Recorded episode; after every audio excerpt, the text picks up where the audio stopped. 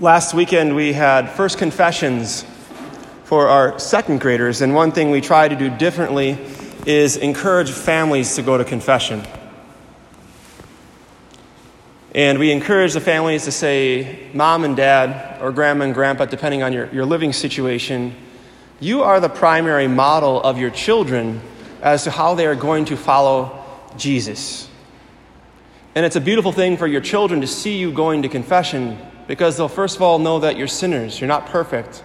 But also they learn how do Catholic Christians respond to the call of the gospel, which is repentance, which we see our good thief doing in our gospel reading today. For, so for those of you parents who have been taking up that call and you're coming to Mass, I just want to say thank you for, for doing that.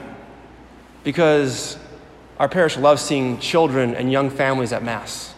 So, uh, from the bottom of my heart, I just want to say thank you for those of you who have been fighting the good fight and are making that transition to be better witnesses to your children.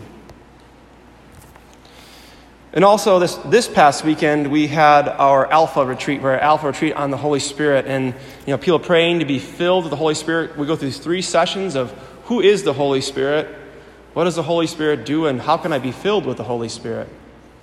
And you have time to talk about the gifts of the Holy Spirit. And we had time to talk to pray over one another, to be filled with the Holy Spirit. And after that, I just after that time period, we had a little bit of a break before lunch, and I went out behind um, at Camp Tekakwitha, Um, I went behind the chapel, and there's a, there's a lake there, but the lake is completely frozen right now. And a lot of the trees around the lake are upright; they look strong, but there's some that are close, and they're just they just want some water, and you can tell that they're thirsty and one of them was bent over into the water and frozen in the water. And as I'm just kind of just praying there and reflecting upon that tree, I just wonder like how many of us like we feel like that tree. Like we're literally frozen in different areas of our life. We're not free. When I go out to the bar, when I go out to eat, or when I'm with people who are not Christian, I freeze. And I can't tell people that I'd actually like to pray and ask my food to be blessed. I freeze because I can't say no to that next drink. I freeze because I'm worried about the opinions of others. I freeze because I might have an addiction. And the list could go on and on with that scenario, but I'm guessing there are at least a few people here who need true freedom. Today is Christ the King Sunday. And that can be words, or that can be like uh, an, an enfleshed reality. I actually live that out. So let's just maybe do a couple scenarios to see if we are truly free, if we truly are placing Christ as King of our lives, which is a threat towards the evil one, a threat towards the way of this world, or not.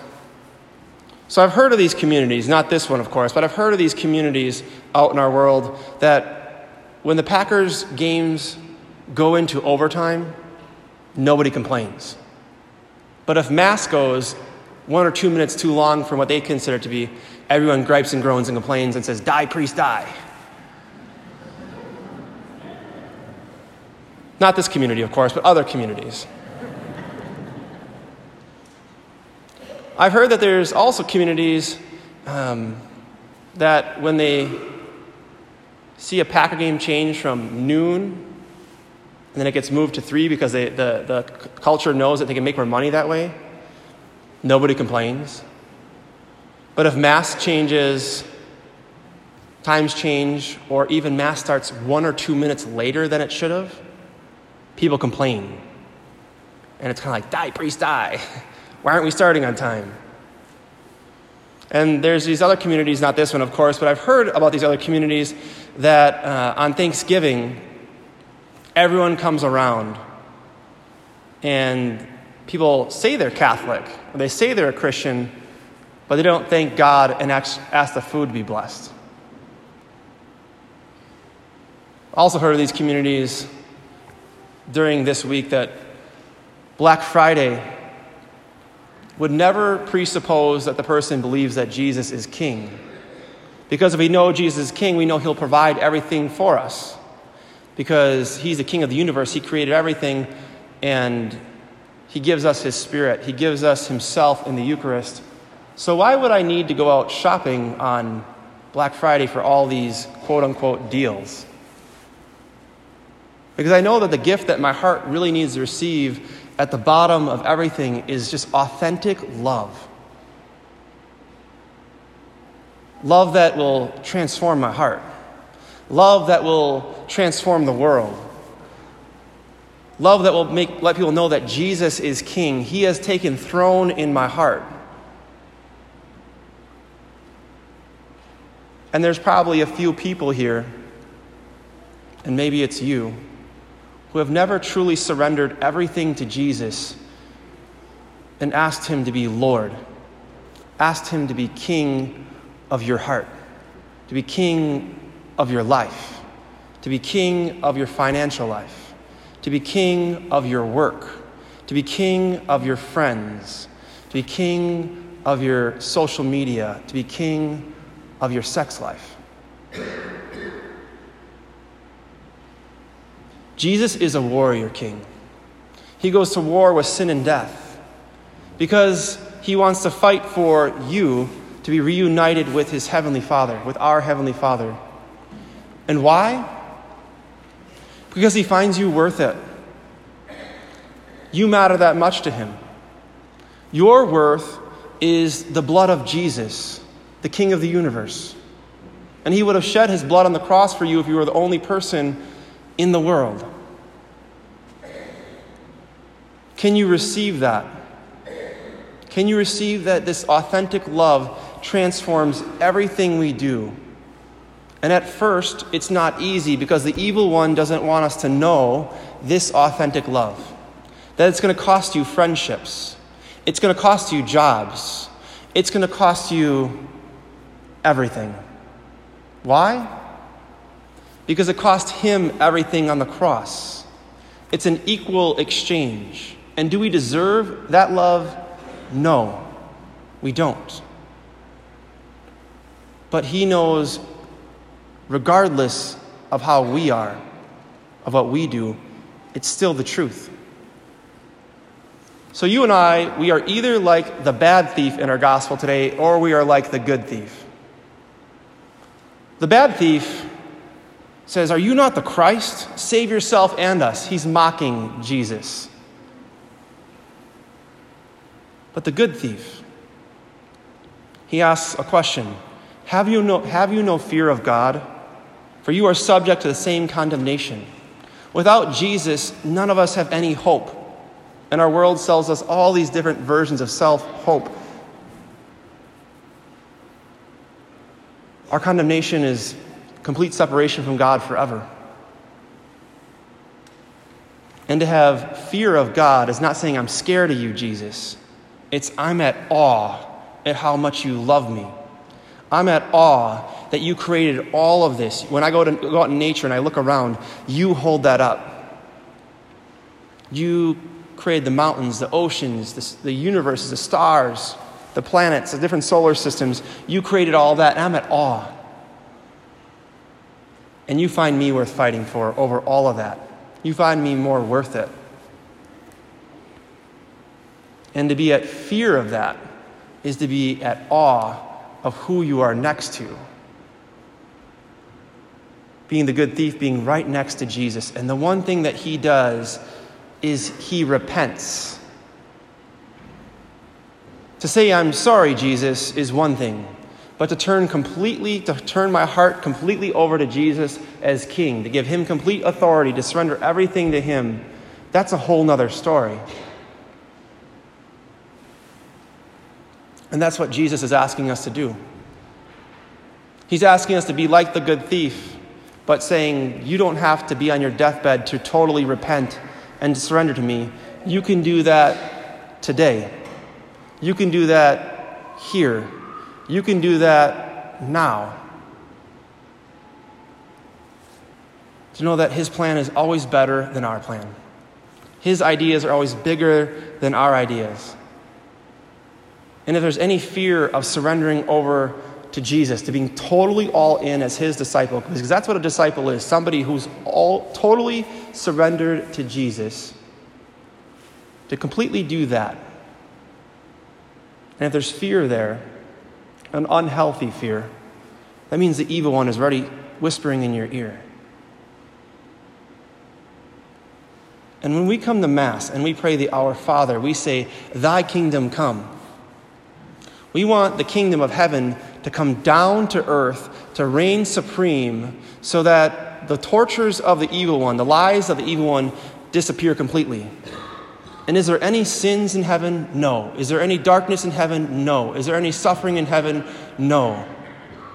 And that seems to be what a lot of us want in our lives. Is there any slavery in heaven? No. And Jesus is offering his kingdom to you and if Jesus is king, that makes Mary queen. And if Jesus is king, that makes every man in here a prince. And if Jesus is king, that makes every woman in here a princess. And if I don't put that crown on of what he purchased for me on the cross and make that a reality and surrender completely to him, I put on the crown of lust. And I look at things that are inappropriate on the internet. I put the, the crown on of, of gluttony, either eating too much food or buying too much stuff. I put the crown on of self condemnation or self hatred or despair or anger or fear or loneliness. And Jesus is asking us in this holy sacrifice of the Mass to place him as king, to enthrone him completely in your heart, to place those crowns on this altar. And then when you come down the aisle as the bride of Christ, and you make a throne for your heavenly king. And you sit, and the, the priest or the Eucharistic minister says, the body of Christ, the body of the king. And you say, Amen. You're saying, I believe it's you, Jesus, and I'm opening my heart completely to you, and you can come in. You can come in to the depths of my soul and take control of everything. Do we know the King that we receive at Mass. Because if we know what we're receiving, if we know we're receiving that love in the Holy Eucharist, going to confession would be a non negotiable. Because I would always want to be clean in the presence of my King. I'd always want to make sure I've repented of my sins. And just as Jesus says to the good thief, He said, Amen to you, Amen, I say to you, today you will be with me in paradise. Paradise comes here every single Mass. Because on this altar, the body and blood of Jesus are made present through the calling down of the Holy Spirit and the words of institution through the priesthood. And we're going to say some strange words in this Mass. Are we praying from our hearts at every Mass? Just ask yourself that. Am I going through the motions? Or am I aware that I'm an heir of the kingdom? I'm a prince or a princess, and I'm praying from my heart. Because we're going to say, for the kingdom, the power, and the glory are yours. What we're saying when we do that, we're saying, You have complete control of my life. You have complete control over my family. You have complete control over the world. And I surrender everything to you, Jesus. Those words are fighting words to tell Satan to go where he belongs, and we're enthroning Jesus and lifting him up. As we enter into this Mass, I just really invite you to let Him in. And if you don't know how to do that, I'm just going to say a prayer to do that, but let Him completely in. Because I'm, I think there's a few people here, and maybe it's you, who have not done that. And if we say Jesus is King and we pray the Our Father, we're saying words, do we understand what we're saying? So if you would please pray with me these words, and you can echo them in your heart. You don't have to pre- say them out loud, but please just bow your heads and just say this prayer as we ask Jesus to be King now and forever. Heavenly Father, I believe that your Son Jesus died for all of my sins. And I ask him to come into the depths of my heart, and I enthrone him as king. I ask that your Holy Spirit give me the grace necessary to honor him as King and to know that he finds me worth it. He finds me beautiful, precious. And I receive the crown of an heir of the kingdom. I receive the crown as a prince or a princess. And I lay my crown of self condemnation. I lay my crown of self hatred, of anger, resentment, lust, gluttony, impurity. I lay that at the altar.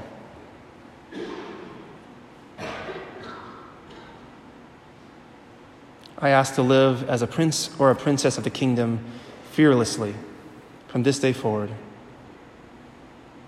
Jesus, I trust in you. Help me trust in you more. And help me honor you this Thanksgiving. Help me honor you on Black Friday. And help me honor Jesus as King this Advent so that my life may change for the better to build his kingdom now and forever. Amen.